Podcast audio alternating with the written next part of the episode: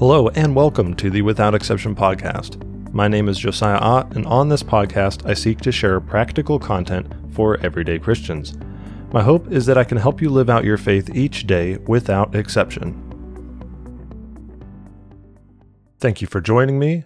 This is episode number three, and today I'm excited to discuss the power of words with you. So, first, I want to discuss a specific tool that you've likely used at some point in your life. So, in my life, I'll give you a couple examples. I'm sure you'll be able to guess what it is. So, when my wife and I first bought our this house that we live in right now, we decided to gut the main floor. We took it all the way down to the studs. Right, we tore the walls out. There was uh, originally not drywall. So, if you've never seen a really old house, they used to have a stuff called lath and plaster, and basically they nailed up a ton of tiny little boards all over all over the walls and then they would put this this mud, this plaster over the little boards, and then it would turn into a wall essentially. They didn't use regular drywall. And so when we got our house, we decided to tear all of this out. So you would go through and you would hit the wall really hard, uh, and, and it would kind of break the mud loose, the, the plaster. It would fall to the ground, and then you would take care of the little boards later. And in the same house, there's other times where we had some nails that we needed to, needed to drive. All right. And so you know, I'm using this one tool, right, to smash walls, and I'm using this one tool to drive nails. You can probably guess that it's a hammer. And most people have probably used a hammer at some point in their lives. Maybe you've never built a house, but you've probably hung a picture a time or two, or something like that. So, whether or not you've used a hammer for destructive purposes, you've likely used it for some sort of productive something at some point in your life. And along these same lines, the tongue are words, right? It's like a hammer. How is it like a hammer? Well, just the same way that a hammer can be used to build or to tear down, our tongue can be used to build or tear down. So if you think, when I was tearing the walls out, I was using this hammer to destroy, which at the time was the productive thing. It was what we wanted to do, yet at the same time, it was used for destruction. And similarly, the same hammer can be used to build up and drive nails, do things that are effective in building. So in the same way our words can do the same exact thing. Proverbs 18:21 says that death and life are in the power of the tongue, and those who love it will eat its fruits. And an interesting thought here is that loving it basically means you talk a lot which, if you know anything about me, that is a problem that I have. I'm somebody that most people would call a talker, probably talk way too much. And so, in loving it, right, in eating its fruits, basically, the writer of Proverbs is saying here that, you know, there's death and life in the power of your tongue. And if you love to talk, you will have to reap its fruits, eat its fruits, reap its fruits. You'll have to deal with the consequences. If you end up saying too much, oftentimes you might end up saying something bad or saying something offensive or saying something rude or you know you every now and then you'll say something good but normally if you let yourself talk too much you'll end up getting yourself into trouble at some point. So at the same time no matter what we do we have the option to give death or to give life right? We have the option to build up or tear down because the tongue is like a hammer. So i want to read another section of scripture here to you guys. I'm cutting out the first section because i don't want this podcast episode to get too long but you can read the entire thing. It's in James chapter 3. I want to start in verse 7. James, the author here, already discussed the idea that the tongue is almost like the uh, the bridle in a horse's mouth and different things. Like it's small, but it gets a lot done. And in verse 7 is where I want to pick up. He says, For every kind of beast and bird, of reptile and sea creature, can be tamed and has been tamed by mankind. But no human being can tame the tongue. It is a restless evil full of deadly poison. With it we bless our Lord and Father, and with it we curse people who are made in the likeness of God. From the same mouth come blessing and cursing. My brothers, these things ought not to be so. Does a spring pour forth from the same opening, both fresh and salt water? Can a fig tree, my brothers, bear olives, or a grape tree, a grapevine produce figs? Neither can a salt pond yield fresh water. So he's saying here, you know, we cannot bless God with our tongue and then curse our brother, right? You know, he's he's proposing the idea that our tongue should be focused on good things. But at the same time, he says that a man cannot control his tongue. We do not have the power in of ourselves to control our tongues. It's it's impossible. However, the good news for the Christian is with the help of God, with the power of the Holy Spirit at work in the believer's life, right? You know, you can control your tongue through the power of God. And so I want to read, there's a lot of reading in, in this um, in this episode, but I think it's good because it's all scripture. So in Ephesians chapter 4, uh, the Apostle Paul, he writes about the new life. All right, it's Ephesians 4, 17 through 32. Your, your Bible probably has the title there of new life or the new life. So James proposes this idea that a, that a man cannot control his tongue. So you cannot control your tongue. That that is how it is. But then Paul here is describing what it's like to have new life in Christ in Ephesians chapter 4. And he starts it off with this in verse 17. He says, Now this I say, and I testify in the Lord, that you must no longer walk as the Gentiles do, in the futility of their minds. And then he goes on to to share the famous section where he explains that you should put off your old self and you should put on your new self, which is created after the likeness of God. He's talking about new life in Christ, what it's like post salvation for the believer. And so this applies to all of us. This applies to you, which, which is an amazing thing. And then he says, therefore, now, anytime you are reading your Bible and you re- see the word therefore, it's very important to look back. Somebody doesn't just show up and say therefore. When was the last time somebody came to you in conversation and they just said, therefore, and started rambling off on something. It, it doesn't make sense. You know, you don't start a conversation with the word therefore. Therefore is, is a way of saying, as a result of everything I just said, then, then there's this. So you don't start a conversation with it. So anytime if you're reading your Bible and you see the word therefore, uh, you should always go back a few verses because if you don't, you don't understand like the, the previous clause. You can't you can't read that way. It, it'll end up messing you up. So he says, as a result of the new life, you've you've put on the new man, you've put off the old self, you put on the new one. He's created after the likeness of God. Therefore, so after you've done this, therefore, you should do these things. So he goes through a whole list of things here. Um, I'm not going to read all of it, but it includes things like speaking truth, uh, controlling your anger. If you're a thief, don't steal anymore. Maybe do something productive with your hands talks about forgiveness, amongst a bunch of other things. So if you read, you should go read this. Just go read all of Ephesians 4. It's great. Or maybe just read the entire book of Ephesians. The whole thing is really good. But in this section of, of the book of Ephesians, chapter 4, he's saying, as a result of new life in Christ, these are the things that should come about. And then in verse 29, he says this. This is my favorite uh, favorite Bible verse regarding this topic. In verse 29, he says, Let no corrupting talk come out of your mouths, but only such as is good for building up as fits the occasion, that it might give grace to those who hear.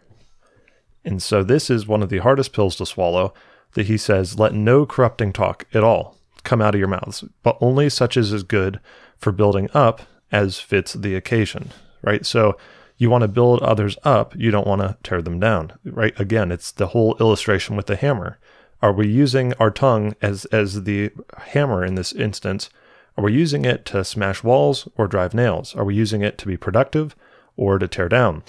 And so the word for corrupting here literally means like rotten, worthless, or bad. It's it's not good things. And so we don't want rotten communication. I, I almost wish they would have translated it rotten because it it sounds a little bit more intense than corrupting. But I guess even if you think like a rotten fruit will end up polluting the fruits around it. So that's a whole nother discussion of the negative at- attributes of a rotten tongue. But an interesting thought from this as well is this is the only time in all of the Apostle Paul's letters, which, if you read through the New Testament, the, a lot of the New Testament is letters that Paul wrote. This is the only time he used the word corrupting or rotten or the, the original Greek word. It's only used once, and he's saying it in, in regards to your talk. Let no corrupting talk, let no rotten talk come out of your mouth. Instead, we want to build up. Building up means edifying or strengthening. Literally, it means to build. It's not a, a metaphor all the time. It's often used as, as a metaphor in the in the Bible for building up, for edifying, for strengthening but literally it's it's to build up. It's like a building. It's the same exact word.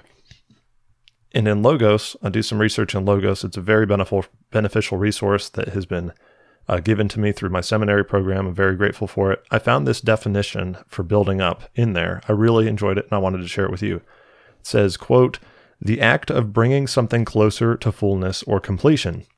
Understood as if assisting in the construction of an incomplete building. That's the end of the quote. So here you can see that building up is the way they define it. I really like this. Is it's bringing something closer to fullness or completion. So your words towards others, especially those in the body of Christ, are you bringing them closer to completion in Christ? Are you assisting in the in their construction, right? All of us are incomplete buildings. I think we can agree with that. I am certainly an incomplete building. And so are, but are we going to assist in, in the construction of others? Are you going to assist in the construction of others? Are you helping others to come closer to their fullness and their completion in Christ through the building up of words? So that's a very, very sobering thought, but I think it's really good for for all of us and for you to, to think about, you know, how are my words affecting others? And so I know it again, right? It's it's in that new life section. So without new life in Christ, right? No man can tame the tongue, as James said. But then I want to offer one practical thought regarding this um, that Jesus actually discussed. And I think this is one of the most helpful things to consider when we are discussing uh, the tongue. And this is located in Matthew chapter 12. It's verses 33 through 37.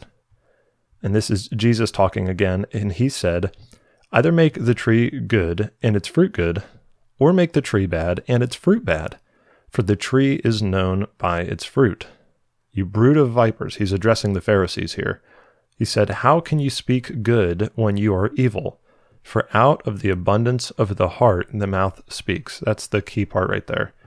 Verse 35 says, The good person out of the, his good treasure brings forth good, and the evil person out of his evil treasure brings forth evil. I tell you, on the day of judgment, people will give an account for every careless word they speak. For by your words you will be justified, and by your words you will be condemned. So it's a pretty sobering thought, right? It's not not a good verse to share with little kids in Sunday school. I, I guess it's kind of a, a very very sobering thought to r- really realize that our words do matter, and that we should really, you know, be be wise with how we how we speak and, and honoring God. In that, a really cool thought from this passage, and, and some connections here is you see in the first verse that I shared in verse 33 that Jesus said to make the tree bad and the fruit bad. That same word for bad is the same word that the apostle Paul used for corrupting in Ephesians 4:29. It's the word that means rotten, it means bad, it means, you know, corrupt. It's it's this whole idea. So he's saying here, you know, if if the tree's bad, the fruit's going to be bad. And then he says from there, right, that out of the abundance of your heart the mouth speaks. So here I think we find the secret in taming the human tongue. And it is be careful what you let dwell in your heart. And for this, I am not a master at all. I have not mastered this in any way, shape, or form. It's something I work on, it's something I try very hard to be aware of. So please don't take this podcast episode as a me hitting you with my words as a hammer to tear you down. No, I want to challenge you to to bring you up, but at the same time, I acknowledge that this is not something that I've mastered. Again, I don't think any of us can master it, but through the power of the Holy Spirit, right, the whole idea of the new life, we can go and strive for greater in honoring God in, in our communication. But Jesus said, out of the abundance of your heart, the mouth speaks. So the question then is, what is in your heart? And now I've heard many times, you know, the, the excuse of, oh, something just slipped. I'm sure you've heard it. You may have used that same excuse. Uh, I said something wrong or whatever, but I just let it slip. Sorry. Um, it might be a complaint, might be gossip, might be just tearing somebody else down, might be a cuss word, or anything else that you believe could be under the um, under the category of corrupting or rotten. So I will leave that up to you, but think of things that are corrupting or rotten. There's probably many things that could qualify for that description. And The the difficult thing to acknowledge here is that if what Jesus was saying was true, which all of us should agree on if we're Christians, if you were listening to this podcast, you probably agree that Jesus Jesus is Lord and the words that he said are not only significant, they're the very words of God, and so there's no lie in them. And if Jesus didn't lie, then when we say something that we didn't want to say, we really didn't let it slip. Instead, we spilled. We spilled over. So, have you ever been to a restaurant and been amazed at a waiter or a waitress's ability to walk with a like full glass of water? I, I know that when I was younger and going to restaurants, I think some of my first takeaways from going to a restaurant, other than just the fact that it's a cool experience, was I've always been impressed to this day I'm impressed at how a, waiter or waitress can walk literally with a glass of water or whatever drink, br- like brimming. It's at the top. It could not be any any fuller, and yet they don't spill it because they're just awesome and they do it. I guess I don't know. I've never been able to never been able to fathom doing that myself. Uh, so for me, you know, I fill up a glass maybe halfway, maybe three quarters of a way. You know, I don't get too carried away. Um, but when it's so full, you know, they, they can get away with carrying it. I could not. Uh, I would be dumping that water everywhere. It would probably show up about half full, which is better than nothing, but obviously it would be a mess. So, in light of what Jesus said, when you slip and when you slip up a, a negative word, whatever along those lines, effectively what you've done is you've just spilled over the top what you were already full of. So, what matters most is not how full the cup is, what matters is what the cup is full of. So it's, it's important for you to consider what is my cup full of? If, if the, the waitress or waiter spills water, it's because the cup was full of water. If they spilled milk, it's because it was full of milk. If it was full of sweet tea, then they'd be spilling sweet tea. So, regardless of what we fill ourselves with, that is what will be spilled, regardless of how full it is what what is important is w- what is full of because that is what we will end up spilling out. And so I know this is a very difficult topic. It's probably sobering, especially the words of Jesus from Matthew 12. But even though it's a difficult topic, I, I want to put forth the idea that we need to submit it to God because He wants to help you. God wants to help you control your tongue. He wants to help you fill your heart with good things so that when your cup spills, it's not spilling things that are rotten, it's spilling things that are good, edifying, and those that will build up others. Remember, the whole discussion that Paul had about let no corrupting talk come out of your mouth, it's under the heading of new life. It's not something we can do in our own strength, but it is a fruit of the believer's new life in Christ. So, again, if you are listening to this podcast right now, you are a believer and you have new life in Christ which means you have the ability to control your tongue. So, with that, I thank you for tuning in to this episode of the Without Exception podcast. I pray that this episode has been edifying to you and that it is something you can put into practice in your own life. If you enjoyed this show, please subscribe and share it with others. If you are listening on Apple, I would love it if you would leave a review. It helps with the exposure of the show. That said, I pray you have an awesome week, and until I see you next time, let's live out our faith each day without exception.